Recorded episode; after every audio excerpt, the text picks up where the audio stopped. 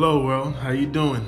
Welcome to the Answer Podcast, and I'm your host, Tony Anta. Today we continue our African news series where we discuss African progress that is happening and is current and relevant as far as development, as far as solutions, as far as innovations are concerned.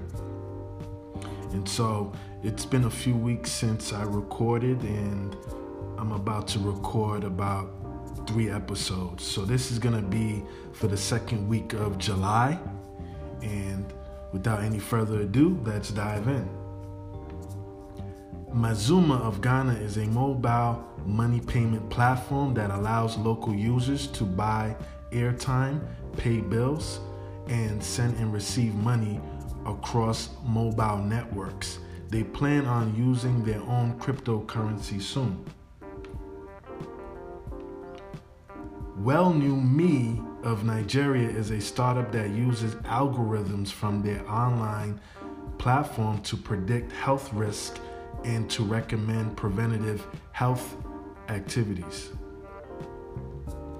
Bay Sado of Senegal is an agricultural tech startup that allows users to do group investments and links farmers with land. Bitmama of Nigeria is an online platform that allows users to buy and sell Bitcoin and soon other cryptocurrencies. Energy 360 Africa of Nigeria is using data and tech to create a fuel management system to help businesses in oil and gas sector to optimize consumption and boost cash flow.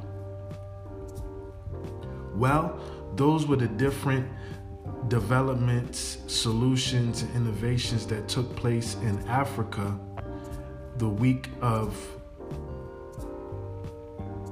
July, second week, I should say.